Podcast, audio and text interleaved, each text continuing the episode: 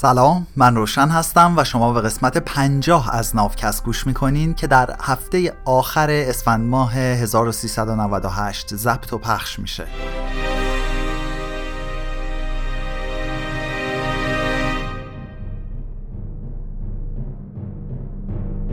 نوروز و شروع سال 99 رو هم پیشا پیش تبریک میگم. چیزی که در حال شنیدنش هستی ترجمه مستقل من از کتاب سیپینز نوشته یووال هراریه امید ناوکست اینه که هر گونه تبعیض از اطرافمون دور بشه و جاش رو به برابری بده. این قسمت فرقه سرمایه داری وجود پول هم برای برپایی امپراتوری ها و هم برای گسترش دانش واجب بوده. ولی آیا رسیدن به پول هدف نهایی اینجور تعهدات مثل برپایی امپراتوری یا گسترش دانش بوده؟ یا شاید پول صرفا یه ضرورت خطرناکه. درک و فهم جایگاه واقعی علم اقتصاد تو تاریخ مدرن ما کار آسونی نیست. چندین و چند جلد کتاب در مورد این نوشته شده که چطور پول کشورهایی رو به پا کرد یا از هم واپاشوند افقهای جدیدی رو به رومون باز کرد و همینطور میلیون ها نفر رو به بردگی برد. چرخهای اقتصاد رو گردوند و همزمان باعث انقراض صدها گونه گیاهی و جانوری شد. اما تو برای فهم تاریخ اقتصاد امروزی واقعا فقط باید یک کلمه رو درک بکنی. اون کلمه هم رشده. تو اوضاع بد و خوب تو خوشی و ناخوشی این اقتصاد امروزی درست مثل نوجوونی که تو هورمون خوابونده باشیش در حال رشده. هر چی که گیرش بیاد رو می‌خوره و سانت به سانت تونتر از اونی که بتونی حساب کنی قد می‌کشه. اقتصاد تو بیشتر طول تاریخ تقریبا به یه اندازه مونده بود. درسته که تولید در سطح جهانی بیشتر شده بود اما این بیشتر به خاطر ازدیاد جمعیت و سکنا گزیدن تو سرزمین های جدید بود. و سرانه تولید یا همون تولید به قرار هر نفر ثابت مونده بود. ولی تو دوران مدرن همه اینا عوض شد. تولید جهانی کالا و خدمات تو سال 1500 یه چیزی در حدود 250 میلیارد دلار بود. امروز همون نرخ یه جایی دوروبر 60 تریلیون دلار میگرده. مهمتر از اون اینه که تو سال 1500 میانگین سرانه تولید سالانه 550 دلار بوده. در صورتی که امروز هر زن و مرد و بچه ای سالیانه به طور میانگین داره 8800 دلار تولید می‌کنه.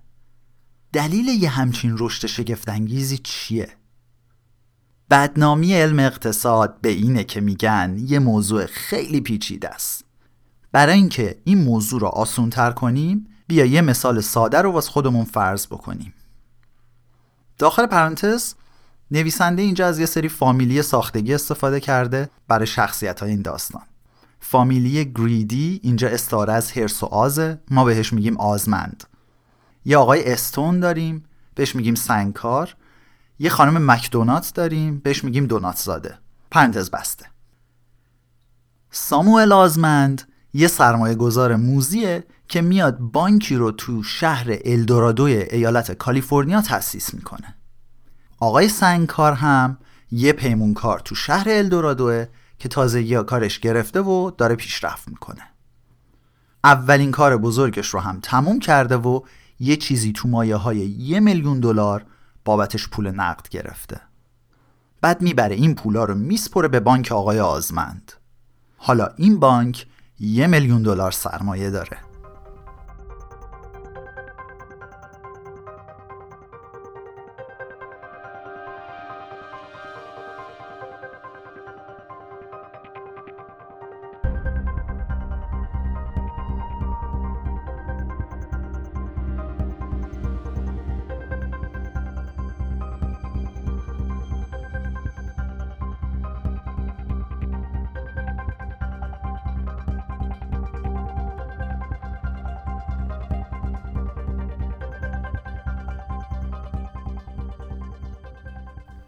تو همین حین خانم دونات زاده که یه شیرنی پز با تجربه اما بی سرمایه است فکر می‌کنه که یه فرصت تجاری براش پیش اومده. چون که تو شهر الدورادو و تو منطقه‌ای که اون داره زندگی می‌کنه هیچ شیرنی پزی خوبی وجود نداره. اما خب این خانم پول کافی برای خریدن یه جای مناسب با تمام امکانات آشپزی صنعتی مثل اجاق و سینک ظرفشویی و چاقوها و قابلامه و ظرف و ظروفش نداره. ایشون پا میشه میره بانک و نقشه این کارکاسبی رو با آقای آزمن در میون می‌ذاره و سعی می‌کنه تا متقاعدش کنه که این کار ارزش سرمایه گذاری رو داره. آقای آزمند هم یه میلیون دلار وام به این خانم میده و اعتبارش رو از حسابی که تو این بانک داره کم می‌کنه.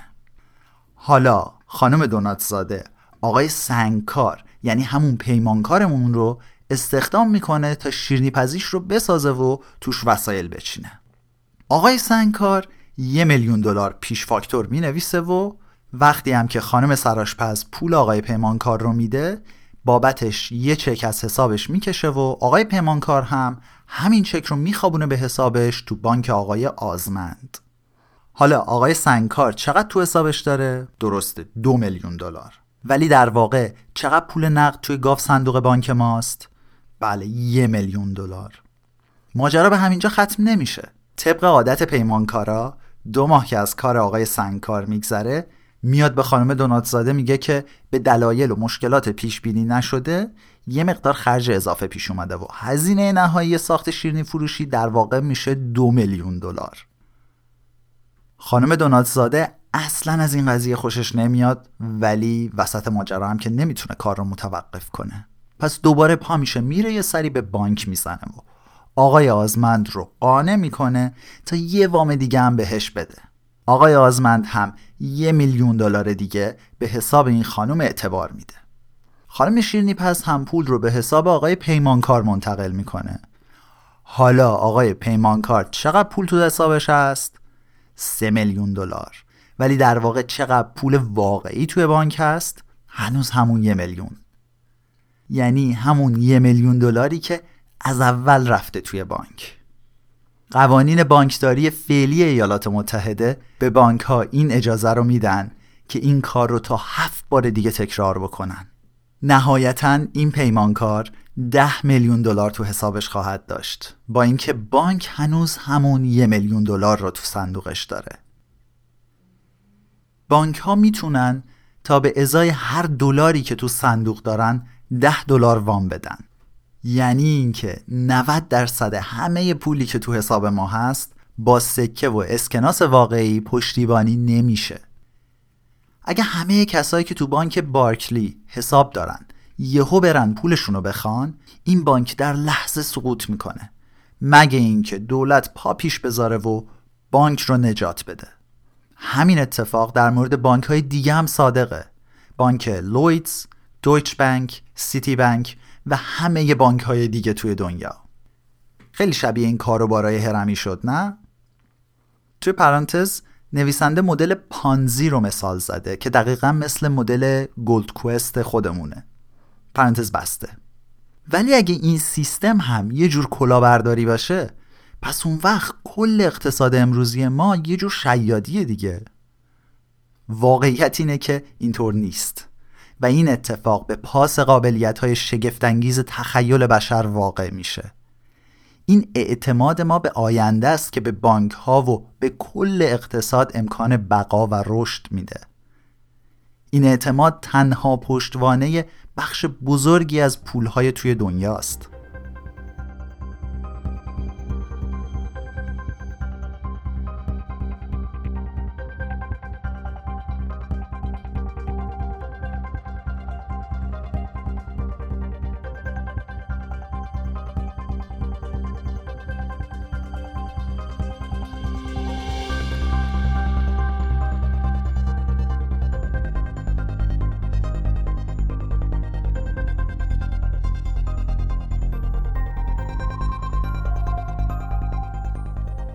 تو مثال اون شیرنی پزی اختلاف بین صورت حساب بانکی پیمانکار و اندازه پولی که واقعا توی بانک هست میشه شیرنی پزی خانم دونات زاده آقای آزمند پول بانک رو روی یه دارایی با ارزش سرمایه گذاری کرده. به این امید که این دارایی قرار یه روز به سوددهی برسه. هنوز توی شیرنی پزی یه قرص نون هم نپختن. ولی دوناتزاده و آزمند انتظار دارن که یه سال بعد از الان شیرنی پزی هر روز هزاران قرص نون و نون ساندیویچی و کیک و شیرینی با یه سود خیلی مطبوع بفروشه. اون وقت خانم دوناتزاده می‌تونه هم وامش رو و هم سود وامش رو پس بده. اگرم همون موقع آقای سنگکار تصمیم بگیره که از حسابش برداشت بکنه جناب آزمند هم تا اون موقع می‌تونه براش پول نقد دست و پا کنه.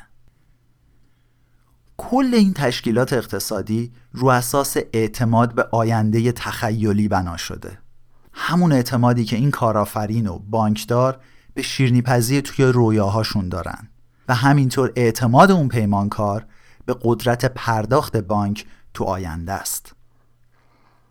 قبلا دیدیم که پول یه چیز مبهود کننده است چون می‌تونه نمود بیشمار اشیای مختلف باشه. و هر چیزی رو تبدیل به چیز دیگه ای بکنه. اما این قابلیت پول قبل از دوران مدرن محدود بود. تو بیشتر موارد پول می‌تونست صرفا نمود یا مبدل چیزهایی که واقعا در حال حاضر وجود دارن باشه. این موضوع باعث تحمیل محدودیت های شدیدی روی رشد اقتصادی بود. چون که سرمایه گذاری روی پروژه های جدید رو خیلی سخت می‌کرد. همین شیرنی پزیمون رو در نظر بگیر. اگه پول فقط نمود موضوعات ملموس باشه آیا خانم دوناتزاده می‌تونست شیرنی پزی بسازه؟ نه. تو زمان حال این خانم کلی آرزو داره ولی هیچ سرمایه ملموسی نداره. تنها راهی که می‌تونست شیرنی پزی رو بسازه این بود تا پیمونکاری رو پیدا کنه که حاضر باشه امروز کار بکنه و پولش رو چندین سال دیگه بگیره. تازه به شرطی که شاید یه زمانی از این شیرنی فروشی پول در بیاد. افسوس که پیمونکارهایی از این جنس خیلی نایابن. پس اینجوری دستای کارآفرین ما بسته است. بدون شیرنی پزی نمی‌تونه کیک بپزه. بدون کیک هم نمی‌تونه پول در بیاره. بدون پول هم نمی‌تونه پیمانکار استخدام کنه. بدون پیمانکار هم شیرنی پزی نداره. بشر به مدت هزاران سال توی مخمسه گیر کرده بود. در نتیجه اقتصادها منجمد مونده بودن راه فرار از این دام تو همین دوران مدرن و با ظهور یه نظام جدید کشف شد که بر پایه اعتماد به آینده بود. تو این نظام مردم توافق کردند که اجناس تخیلی یعنی اجناسی که در حال حاضر وجود ندارن رو با یه نوع خاصی از پول که بهش میگن اعتبار نشون بدن. اعتبار این قدرت رو به ما میده تا حالمون رو به قیمت آیندهمون بسازیم. اعتبار بر اساس این فرض ساخته شده که امکانات آیندهمون مطمئنا قرار خیلی بیشتر از امکانات حال حاضرمون باشه. اگه ما بتونیم با استفاده از درآمدمون توی آینده یه چیزایی رو امروز بسازیم اون وقت فضایی برای فرصتهای نو و شگفتانگیز باز میشه.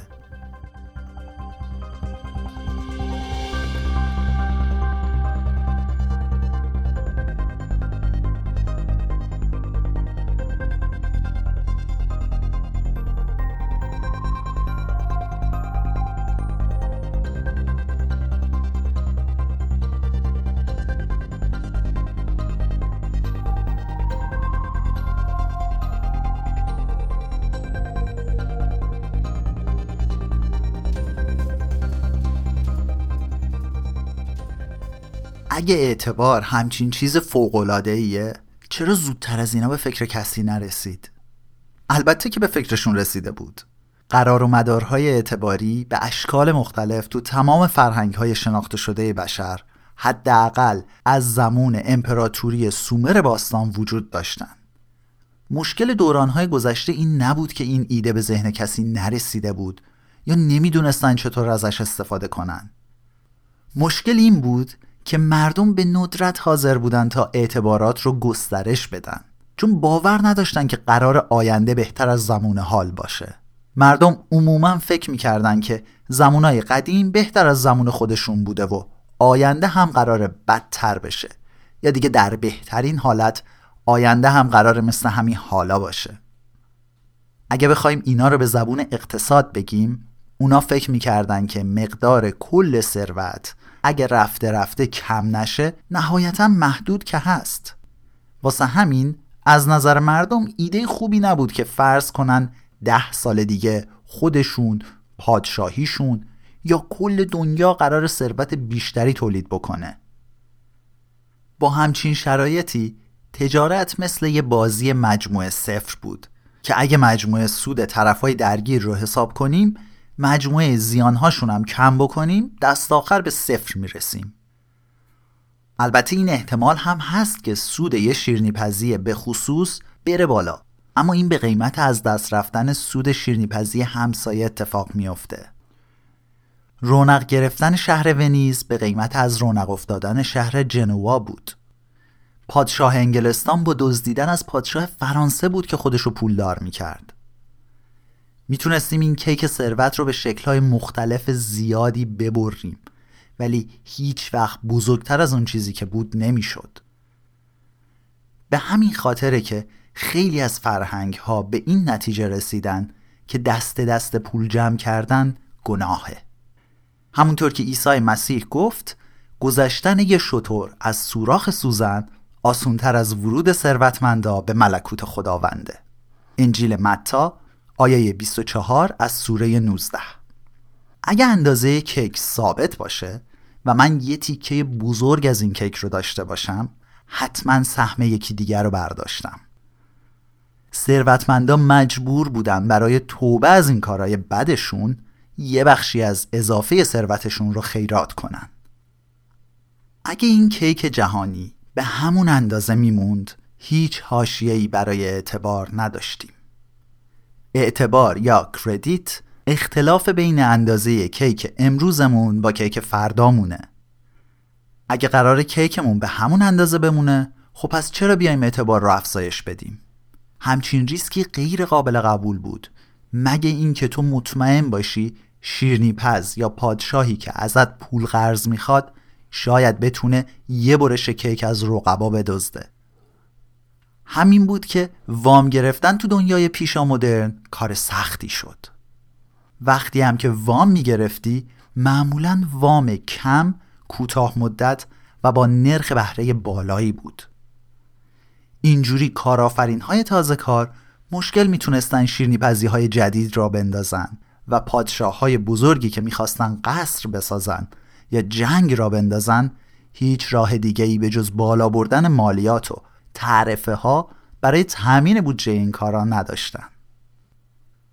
خب تا وقتی که مردم مطیع و سر به زیر بودن کار شاه هم را می افتاد ولی اون خدمتکار ظرفشورخونه که یه فکر عالی برای یه شیرنی پزی داشته و می‌خواسته خودش رو تو این دنیا بالا بکشه معمولا فقط می‌تونست وقتی که کف آشپزخونه سلطنتی رو میسابید خواب و خیال ثروت رو ببینه. ماجرا باخت باخت بود چون اعتبار محدود بوده مردم هم برای سرمایه گذاری تو کاروبارای جدید دچار مشکل می شدن. چون که کاروبارای جدید کمی وجود داشتن اقتصاد هم رشد نمی کرده. اقتصاد که رشد نمی کرده مردم فکر می کردن که اقتصاد هیچ وقت قرار نیست رشد بکنه و صاحبان سرمایه هم نگران افزایش اعتبار بودن. این انتظاری که برای رکود بازار وجود داشت خودش باعث کسادی بازار می شد. این پایان قسمت پنجاه از نافکست بود. از وقتی که برای گوش دادن به نافکست گذاشتیم مثل همیشه بی نهایت ممنونم.